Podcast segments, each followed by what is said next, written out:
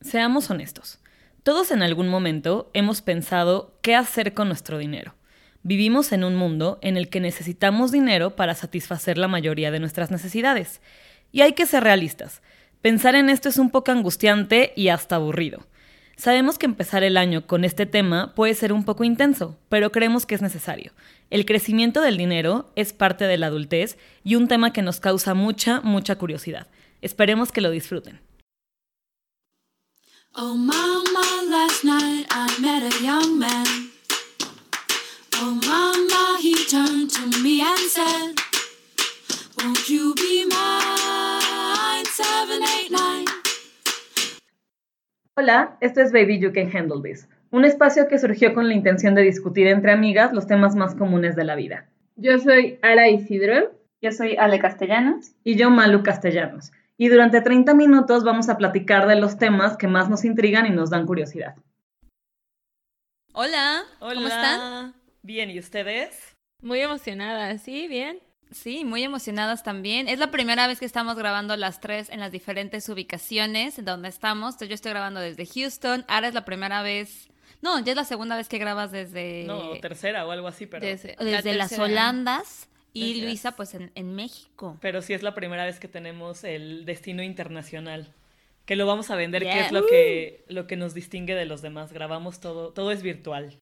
Todo es virtual. Exacto. Tecnología. Estamos uniendo fronteras. Exactamente.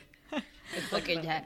pero bueno, estaba muy emocionada porque este tema es algo que queríamos tomar desde hace tiempo y creo que para empezar el año está bueno que empecemos con algunas de las metas y unas de las mías son, eh, y creo que de todas, es este, entender un poquito más las finanzas personales y entender más cómo, qué podemos hacer para estar más conscientes y qué podemos hacer para entender un poquito más qué mecanismos existen para invertir, ahorrar, etcétera. Y creo ¿Cómo que ser adulto, un mejor dicho. gran cómo ser adulto. Básicamente es cómo ser adulto. Este, y para este tema tenemos a un súper amigo que siempre, desde que lo conocemos, lo conocemos desde la prepa, que es hace mucho, mucho rato. Secundaria. Y siempre ha él estado, desde la secundaria, es verdad. Oh my God. Estamos viejos. Y él siempre ha estado como en constante movimiento, eh, siempre ha, desde muy joven ha tomado riesgos financieros, o esa es mi percepción.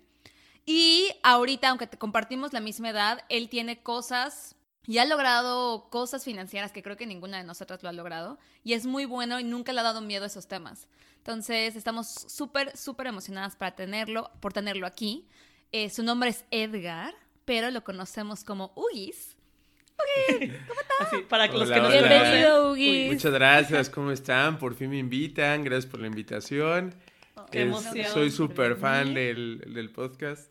Qué bonito. Y gracias. Nos encanta tenerte acá. Pero me encantó la parte de riesgos financieros. Qué, qué polite escuchaste, Alejandra. Sí, bien formal. Sí, exacto. Muy Es que ya somos grandes. Porque ya somos adultos, básicamente. Hay que tomar temas de adultos. Como esas. Totalmente, sí. Es un tema difícil para todos, creo. Súper. Súper complicado. Yo justo les platicaba como en este pre de, de este capítulo que Ugalde es actuario también, como yo. Soy actuario. ¿Tu hermano también es actuario? Sí, de hecho mi hermano y yo somos actuarios, aunque mis papás son dentistas, entonces no tiene nada que ver. Ok. ¿Eh? Y pues yo, o sea, como lo hemos dicho múltiples veces, soy actuaria. Y a mí nada más como el tema, la verdad me da mucha flojera, o sea, como que me llama cero la atención, te juro, y es como chistoso que tenemos, digamos, como que el mismo background escolar, académico, y como que debería de tener un poco de curiosidad por haber estudiado eso, pero me da hueva y eventualmente ahora que ya estoy en búsqueda de nuevas oportunidades laborales, ya es como peleando de, güey, ¿cómo es posible que llegue a este punto de, de cero control con mi dinero? Real, real. Entonces, sí, estoy como muy, muy saturada de muchas ideas y muchas cosas y, y nervios respecto al tema, pero, o sea, está chistoso, es justo lo que decía Ugalde cuando llegó. No, no es cuestión de carreras. Y el ejemplo es que él y yo tenemos la misma carrera. Y tú pensarías que yo, por tener un background un poco más de económico o matemático, debería de tener el conocimiento y no, no lo tengo y ni el interés, que es lo peor, ¿no? O no lo tenías. Además, en este tema del podcast, o sea, eh, hemos hablado de que hay muchas cosas que nos dan como curiosidad en Totalmente. querer hacer las cosas mejor o de alguna manera distinta. Entonces, aparte de lo emocional, de cómo te relacionas como con las personas que a tu alrededor, creo que es súper importante tener clara esta parte financiera, porque aunque no lo querramos, muchas cosas se afectan por eso. ¿no? ¿Qué seguridad justo, y es- tienes? y es un poco, creo, creo Eh, que es el un- estrés. Creo que es un primer escalón, o sea, han tocado varios temas de dónde me veo, cómo me veo, qué, qué me quiero desarrollar, pero a veces no tienes cancha o margen para poderte mover si no tienes una base financiera que te permita eh, decir, oye, quiero, Exacto. ¿no? Ya tocaron el tema del emprendimiento, o quiero buscar un nuevo trabajo y quiero sobrevivir con mis ahorros como lo ha hecho Luisa. Oye, pues, quiero mi estabilidad emocional primero, pues necesitas primero una base también financiera, porque si Total. no, pues, no tienes mar- ma- eh, margen de error o para poder crear o aventurarte a cosas nuevas. Entonces, creo que creo que también es un- una parte esencial de, de cuando vamos madurando, empezar a tener y fortalecer esa- ese aspecto, ¿no? Siempre nos preocupamos por, quiero ser mejor persona, quiero verme fit, quiero estar profesional, pero nunca, de- siempre dejamos de lado, y todo lo que fondea todos esos objetivos es, Claro. es el dinero. Claro. Es el dinero. Entonces, claro. ahí... y- y- Es la seguridad Claro, que sí, te sí. da el Sí. dinero. es muy de abuelita, pero... Completamente, completamente. Sí. No, pero es verdad.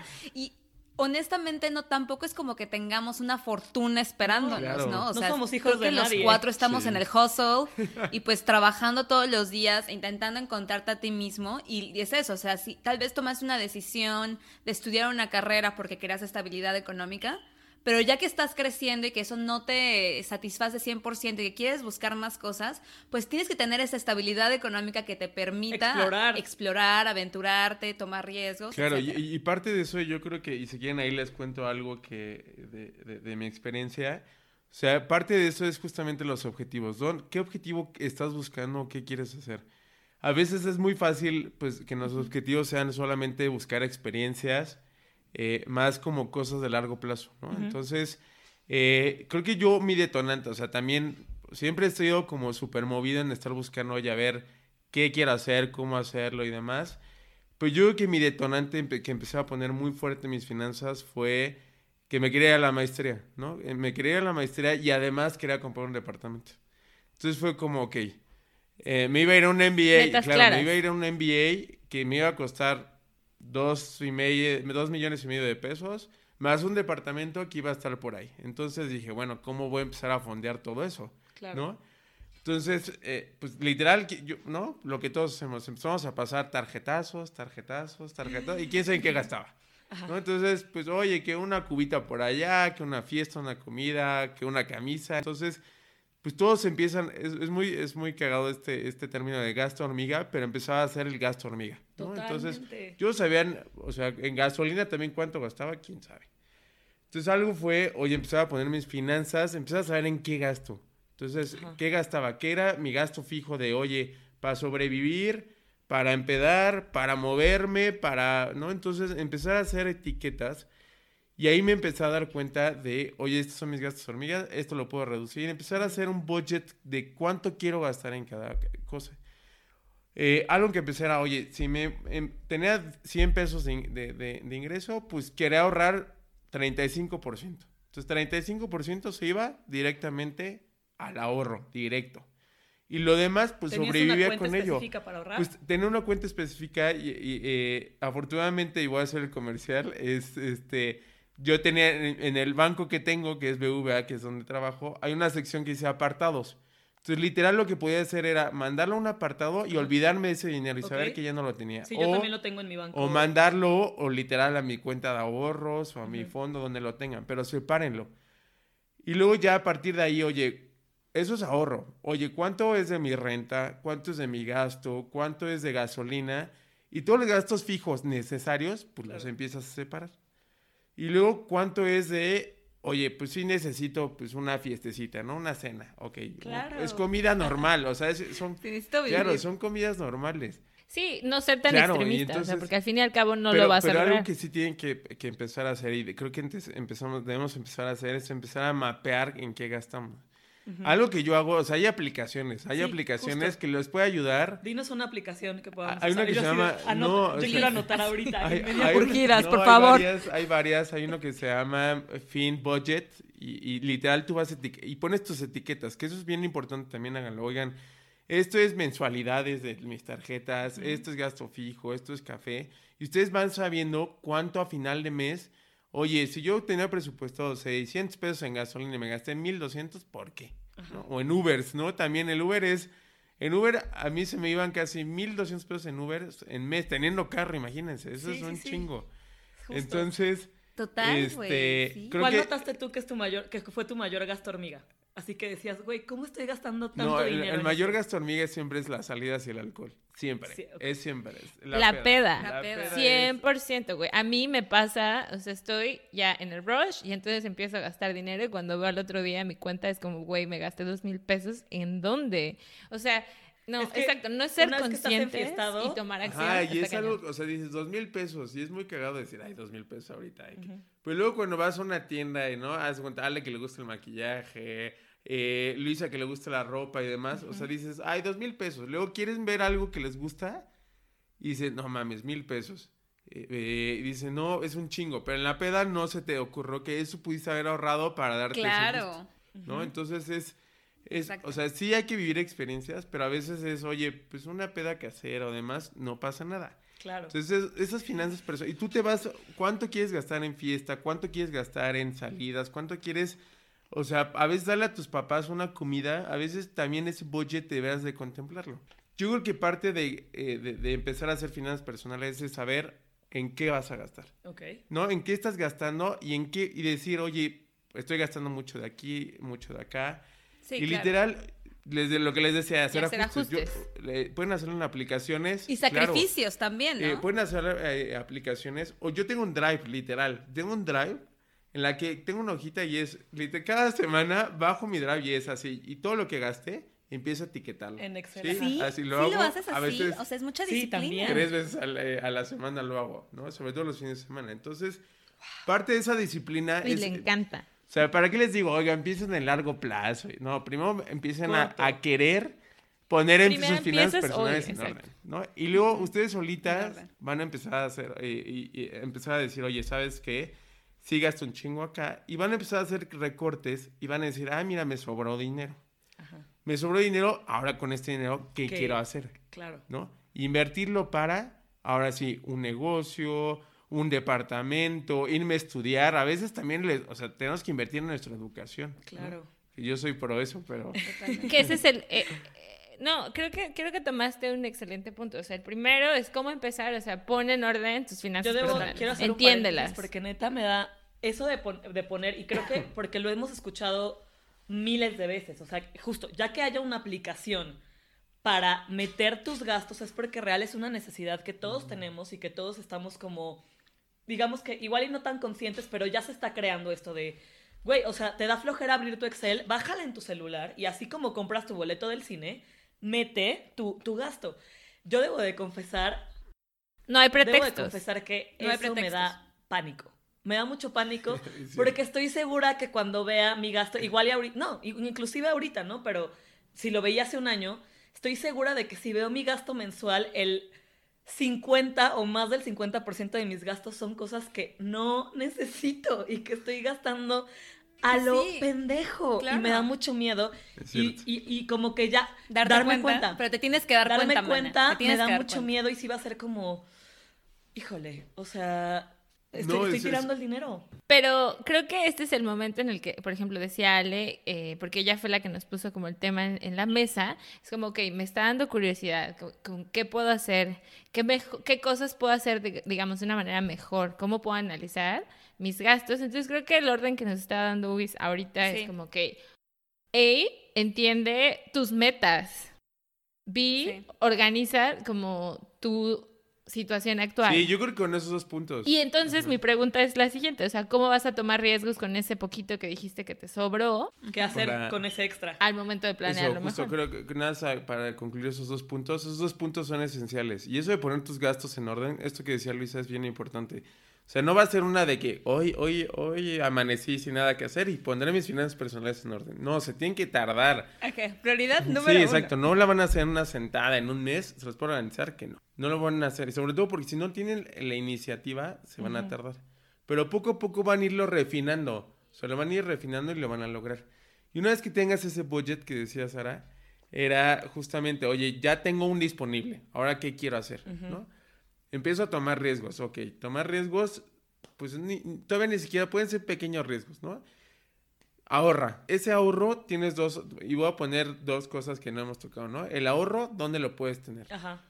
Y el que te sobró, Que a mí ajá, eso me interesa dijimos que mucho. íbamos a ahorrar 30, 35%, Ajá. ¿no? Y el otro que va a ser un flujo que van a tener volátil, ¿no? Que sí, que no, pero que van a poderlo tener para lo que ustedes decidan. Ajá.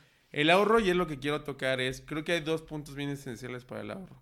Uno, ¿dónde pongo mi ahorro? Sí. ¿No? Mucho, muchos nos atacan de, oye, vete a fondos, métete a capitales, a la bolsa, ¿no? A la bolsa que es muy tradicional en los ochentas, Ajá. que no sé, la gente ni siquiera entiende qué es la bolsa, pero quiere participar en la bolsa. Yo no entiendo Ni qué es la bolsa, por bolsa. ejemplo. Les puedo mostrar que mucha gente ha de decir, no, yo tengo un fondo, o yo tengo acciones, no sé ni cómo o lo- por qué lo compraron, pero ahí lo Claro. tienen. Yo creo que antes de, de- de invertir hay que saber en qué estás invirtiendo. Totalmente. Que para el foro que tenemos en general y para las posibilidades que existen en el mercado, yo les recomiendo literal CETES Directo. CETES Directo pueden ahorrarlo, es una app, o sea, lo pueden ir a abrir su cuenta en línea con su RFC y puedes ahorrar desde 100 pesos, ¿no? Literal, ustedes man- es como mandar una transferencia y ahí compras CETES y te rentabilizas mejor que un fondo de inversión. Ok. La mayoría de los fondos en México invierten en CETES o en instrumentos del gobierno este, y te cobran una franquicia, o sea, un, un fee de, de- de- de gestión. Y te acaban dando cacahuates. Entonces, si ustedes lo pueden hacer, ustedes pueden tener su control de sus finanzas en el momento que ustedes necesiten. ¿Ok? Pueden invertir a un mes, tres meses, seis meses, un año. Entonces, ustedes ahí pueden invertir en... en- en- empiecen por ahí. Y eso significa que en tres meses no puedes tocar ese Claro, dinero. y en tres meses no puedes tocar en ese dinero. Entonces, también eso es un orden para, para ustedes. Esto va a ser ahorro y en tres meses no, No voy a tocar tocar. esto. Ok. O en un año. ¿no? Yo tengo una pregunta. Eh, por ejemplo, porque a todas nos ha pasado, o espero, o creo, que en- estás en el banco y tienes tu dinero y el banco te dice como, oye, justo te ofrezco esto, en tres meses no puedes usar ese dinero. No sé bien cómo se llama esa herramienta, pero es literal, o sea, es como invertir Sí, es tu un dinero. pagaré. Quiero Ajá, es un pagaré. Ajá. Ándale. A mí siempre me ha dado miedo porque, güey, no entiendo las cosas y me da miedo que si el banco me lo está De acuerdo. digo, no quiero. es demasiado, Sí, es un yo pedo, igual, nunca voy a igual, poder. Entonces, Me intimida o sea, mucho. ¿Cómo manejas eso? O sea, porque, ok, los CETES sí, esos ya los teníamos. Pero cuando estás en el banco y estás hablando con alguien y te dicen como, ah, te ofrezco este, ¿por qué no inviertes ese dinero? Exacto. ¿Qué tienes que evaluar para decir como, ok, Ok. lo hago Porque o no lo hago? igual tocando rapidísimo el tema de Ara, a mí lo que me pasa mucho es que sé que yo tengo un como una canasta con dinero que yo estoy lista para hacer algo con él, pero me intimida muchísimo tomar una ¿De qué? decisión. Entonces yo me quedo con la con la opción más fácil o más básica, que es ahorrarlo en el banco y dejarlo ahí sin que se mueva, que es lo más tonto que puedes hacer, ¿de acuerdo? Sí.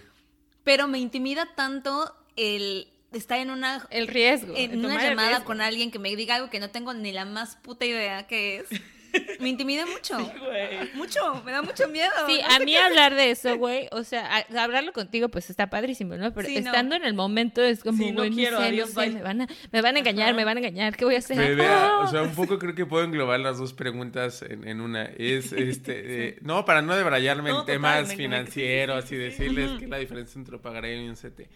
Pero creo que mucho, ¿no? O sea, no, no vamos a enrollar aquí eh, horas.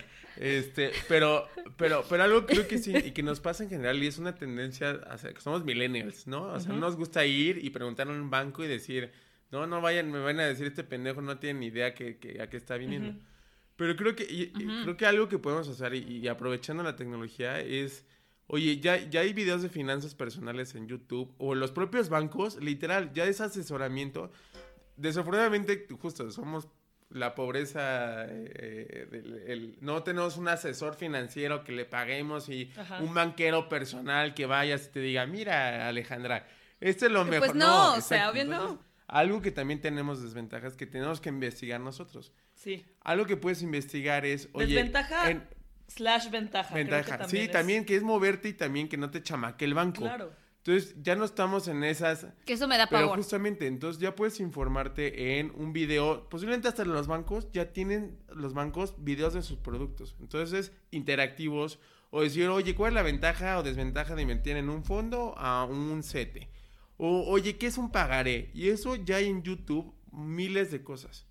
Miles de Miles. cosas y, y que no tienen que, o sea, que no es gente de brillante, que es gente que se hizo la misma pregunta que nosotros que es un pagaré y que te lo esté explicando con palabras sencillas. Entonces, yo sí les animo a, oye, ¿quieres invertir? O has visto esto que decía Ara, oye, voy al banco y no quiero preguntar, bueno, regresa, o en- de ir al trabajo, ponte un video en YouTube e investigalo. Porque si no, es- lo peor es no hacer nada. Ajá. ¿No? Y lo que decía Ale, o sea, eso, eso es lo ajá, que yo exacto. estoy haciendo. O sea, yo no estoy Y haciendo lleva nada. así tres años haciendo nada. ¿no? Totalmente. ¿No? Entonces, eh, O más, o lo que decíamos con Luisa o con Ara, o sea, yo llevo trabajando, Ara lleva trabajando, mi hermana trabajó fácil siete años de mi vida ya, o sea, constantemente. Yo no creo que dura, y creo que tú sí, eh, durante esos años yo he tomado algún riesgo financiero y mi única forma de ahorro ha sido, ok, separo, o sea, sé cuánto tengo, en el- cuánto gano. Por ejemplo, en eso yo creo que sí tengo más o menos bien, yo sé cuánto gano y cuánto gasto y siempre intento ahorrar un porcentaje de mi sueldo y eso soy bastante consistente haciéndolo. Pero lo único que hago es ahorrar y no estar en deuda, porque no, no he tenido deudas ni nada, ni estoy endeudada ni nada así.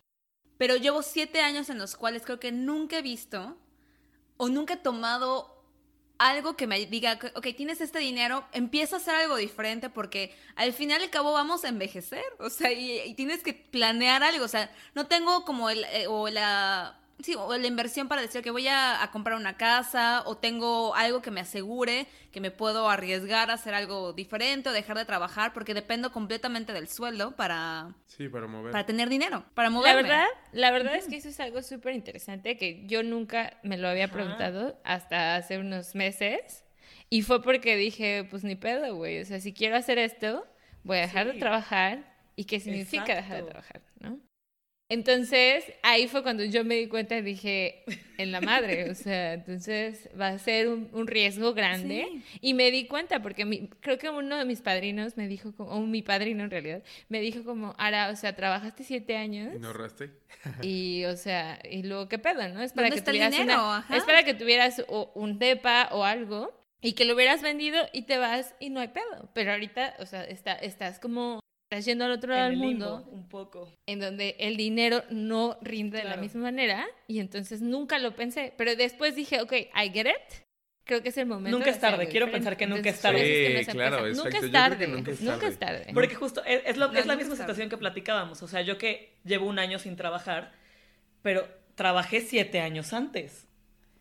O sea, a lo que voy es, y justo es lo que platica, ¿cómo es posible que en un año me acabé mis ahorros, pero mis ahorros, o sea, yo con lo que viví este año fue con mi liquidación, Ok.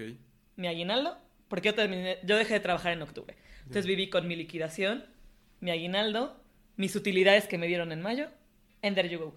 O sea, todo lo que trabajé siete años antes, para que, ¿dónde ve- para que vean cuánto ganaba Luis antes, ¿eh? Imagínense. No.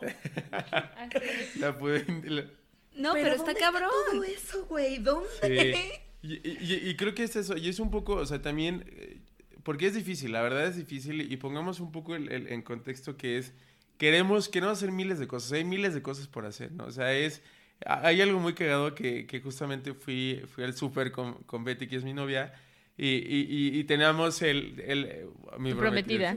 El, el, el mono, te va a asustar, el Monopoly, Y yo, Betty, no me oyes. Queríamos comprar un Monopoly y ahora ya hay un Monopoly Millennial. Entonces, el Monopoly de antes, ¿qué hacías? O sea, eras comprar propiedades, ¿no? Este, inversiones, tal, Ajá. tal, tal. Ahora el Monopoly Millennial es experiencias. Ir a un concierto, irte de viaje. Porque ya, o sea, y, y pensémoslo, todo lo gastamos en experiencias. Primero es experiencia, experiencia y otra experiencia Sí. y otra experiencia. Experiencia over lo, lo, lo que está detrás de bien Claro, raíces. claro, porque... sí. O sea, long les term decía, A plans. veces, o sea, piensen en dos, tres, cuatro conciertos que no queramos hacer, ¿no? A Luisa, que es súper fan de los conciertos, ¿no? O, ir a todos. o sea, dos, tres, cuatro pedas que queramos organizar. O PIP. sea, sacrifiquen eso y posiblemente ese budget va a ser ya un ahorro suficiente que van a hacer, ay, un concierto, ¿cuánto te cuesta, Luisa? ¿Mil quinientos, dos mil quinientos pesos? Por cuatro, diez mil pesos, diez mil pesos pueden hacer ya un- una buena base de ahorro. Pero es una experiencia y experiencia. No estoy diciendo que no, o sea, no, Sí, sí, tampoco sí. se me este marro, cabrón, ¿no? No, pero es No, sí, verdad. pero, pero es, oye, es una, un momento, no pasa un momento y es, piensa lo que también, y esto es como consejo de abuelita, es todo lo que ahorita queremos hacer es dejarlo de, de- de disfrutar en el futuro. Entonces, posiblemente son cinco pesos ahorita que no vuelvo a volverlos a ver. Sí, es el valor Sí, de o sea, dinero son cinco- sobre el son tiempo. cinco pesos que no vas a volver a ver. A ver, denme cinco mil pesos ahorita. Pues no, luego dices, ¿de dónde saco cinco mil pesos a veces, no? Entonces, es un poco, a- a- Y de claro, ahí, pues, animarlas a, pues oye, empecemos a, a sacar de esta cajita que son de cierto gasto innecesario a para hacer cosas distintas. No necesitas hacer, lo dijiste bien, Ale, puede ser ahorro. Y ese es el otro punto que decíamos, oye, tomar riesgos, tomar riesgos, ya Pilar les comentó, ¿no? Pe- Empezamos a hacer este emprendimiento y lo comentábamos hace rato, es, oye, lo de Pilar, el caso de Pilar es muy bueno, ¿no? Que puso una marca, tuvo... Marimba exacto, MX. el comercial, que quede exacto. claro. Este, eh, pero creo que muchas cosas es que a veces, o sea, no todos queremos ser Godín, ¿no? Toda la vida. Totalmente. Toda la Exacto, Toda la vida. vida. Entonces tienes que empezar a diversificar tus ingresos. Una forma de diversificar tus ingresos es, oye, ponte a hacer un negocio. No tiene que ser un negocio exitoso con marca y persona moral, Alejandra Luisa, tal, tal, Ajá. tal, ¿no? O sea, puedes hacer un negocio que te permita diversificar un poquito tu ingreso. Que si te quedas sin, sin trabajo o, o no te están dando el trabajo como tú estás esperando, tampoco te veas limitado para hacer otras cosas. Claro. Entonces, o sea, yo creo que sí tenemos que, ¿no? Y es, y es un poco mental de lo que tenemos de millennial, de, es que quiero ser la supermarca y me Sí. vean y, no, a ver, posiblemente, y es lo que siempre decimos. Y millón de claro, seguidores el, el en señor, el señor Instagram. de la y tiendita posiblemente todo. gana mucho más que, que, que un, un emprendedor, ¿no? Y Claro. que hay, entonces, o sea, posiblemente Y aparte Claro, cash, hagamos, fluyente, hagamos, contando hagamos y un- un, sonando. negocio, ¿no? Y, y ahora contaba justamente una anécdota de la secundaria, ¿no? Mira, cuéntala. Ara. Sí, cuéntala, cuéntala. De la prepa. Ah, Prepa la sí. prepa, prepa. Justo, lo estuvimos platicando y la verdad es que no me acuerdo por qué juntaba. Porque un necesitabas dinero. dinero, sí. necesitabas dinero, estabas corta de dinero. No sé si era para un concierto o algo. Tenías No una sé, meta, exacto, tenías una Pero meta. tenía una meta. Y Sí esa meta, y entonces era como, güey, pues si no me alcanza, entonces voy a vender dulces. Y me acuerdo que dije. Fue, ah, fue pues, un éxito rotundo los Pero dulces fue un éxito, güey. By the way.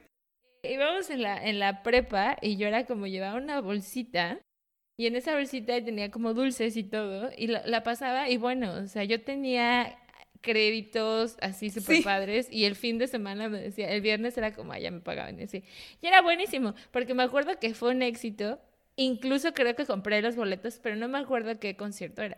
Pero los compré súper bien y continué con la cosa esta. Sí, ya ¿no? hasta después me dio hueva y ya dejé bye. Que Entonces cuando, creo cuando que eres teniendo niño, un cuando eres objetivo claro, Exacto. el tema es tener un objetivo claro. Eso. Si uno no tiene un objetivo claro, güey, no existe una manera más sencilla de motivarte. Sí, si no lo That's tienes, no te, o sea, va a ser como en saco roto. O sea, y eso, tengan un objetivo. Y es dos pájaros en un tiro. ¿No? Tienes un objetivo que te va a crecer como persona. Y además vas a tener, o sea, va a crecer tu base que dijimos que- financiera que te va a permitir hacer otras cosas, ¿no? Lo que dijo Luisa. Oye, yo me permitió moverme y de disfrutar mi vida. Oye, perfecto. Ahora, oye, con estos pocos ahorros le permitió irse a Holanda y estar con Stefan y, y no y no, no ser totalmente eh, vivir de Stefan. O sea, pero es, o sea, empezar a moverte para poder hacer algo más allá de, de lo que buscas, ¿no? Claro. Para Ya, recapitular lo que platicamos, creo que para empezar es como, pues ponte una meta, ¿no? Empezar, hay que empezar siempre, o sea, ya hay que empezarlo, o sea, no demorarlo más. Una, ponerte una meta y empezar a monitorear tus gastos, entender en qué gastas y qué te entra de dinero, ¿no?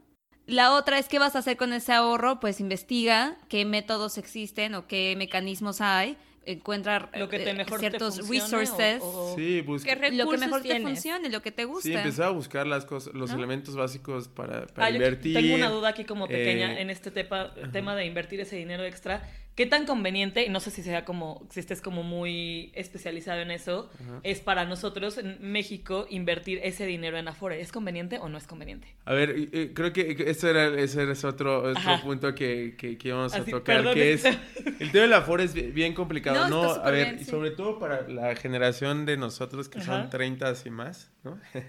Este, o sea, eso, si, si quieren ser godines, si quieren y no tienen una otra forma de gestionar sus finanzas, yo les diría, sí, o sea, la Afore es bien importante, sus Sí. aportaciones eh, este, individuales a la Afore son muy importantes. ¿Por qué? Porque si, si no, o sea, no vamos a tener pensión para, para, Para vivir. para vivir, ¿ok? Si son de estas personas que quieren emprender, que quieren intentarlo, yo les animaría, háganlo.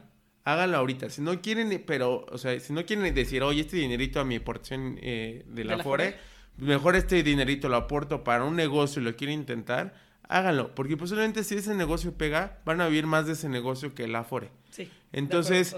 Yo creo que, o sea, pero aprendan a diversificar. Sí, exacto. Aprendan a diversificar y definan. O sea, tampoco, y es eso. O sea, yo sí los incentivo a crear negocios. Es muy fácil hacer negocios. O sea, y eso, ahora puse un ejemplo muy sencillo. Yo les voy a poner un ejemplo de mi mamá cuando dejó de trabajar, mi mamá siendo dentista lo operaron. Ella tejía, ¿no? Y, y no podía ver más que, pues, o sea, pues, tejer manualmente, no tenía que esforzarse mucho. Y empezó a hacer un stock de, de tejido.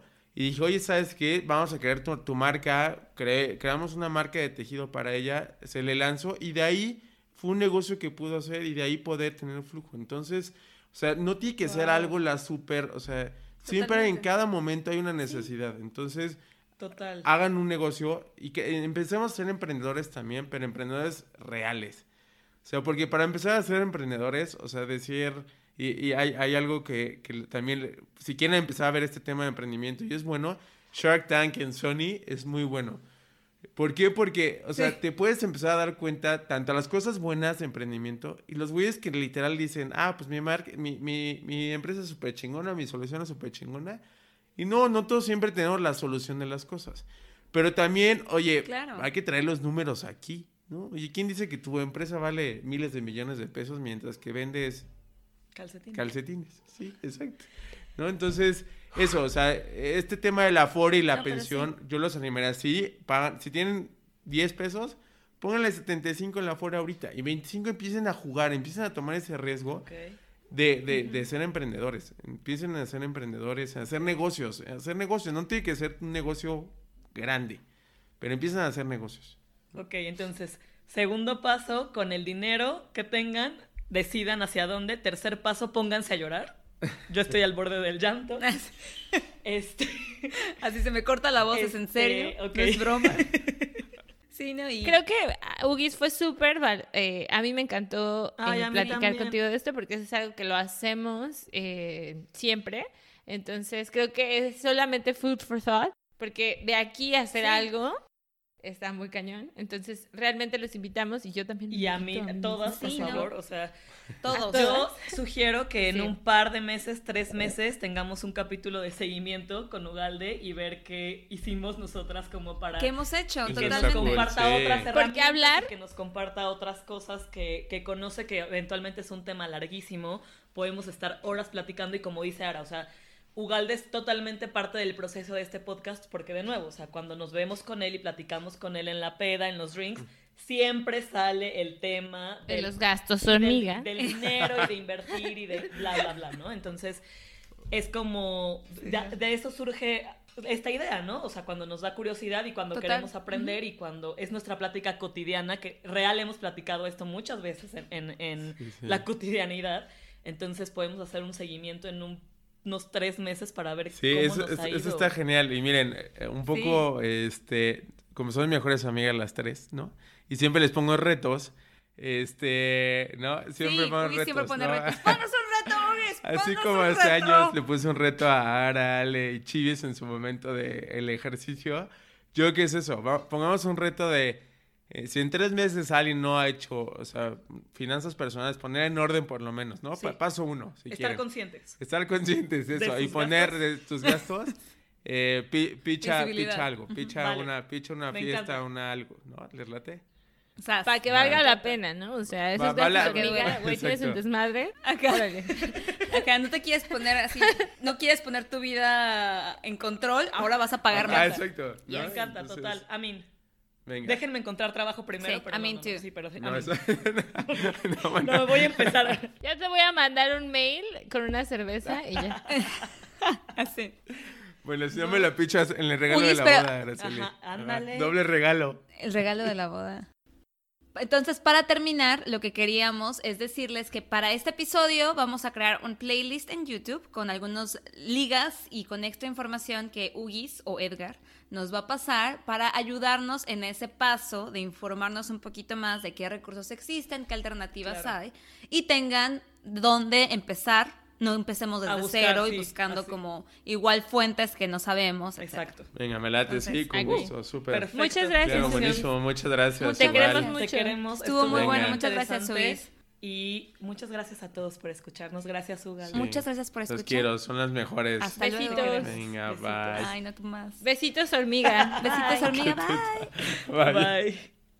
Esto fue Baby You Can Handle This. Links de nuestras redes sociales y nuestro contacto estarán en la descripción del episodio y en la descripción del podcast. Síguenos en Instagram que es BYCHT-podcast y mándanos un correo con tus sugerencias y opinión. Gracias por escuchar y nos vemos en el siguiente episodio.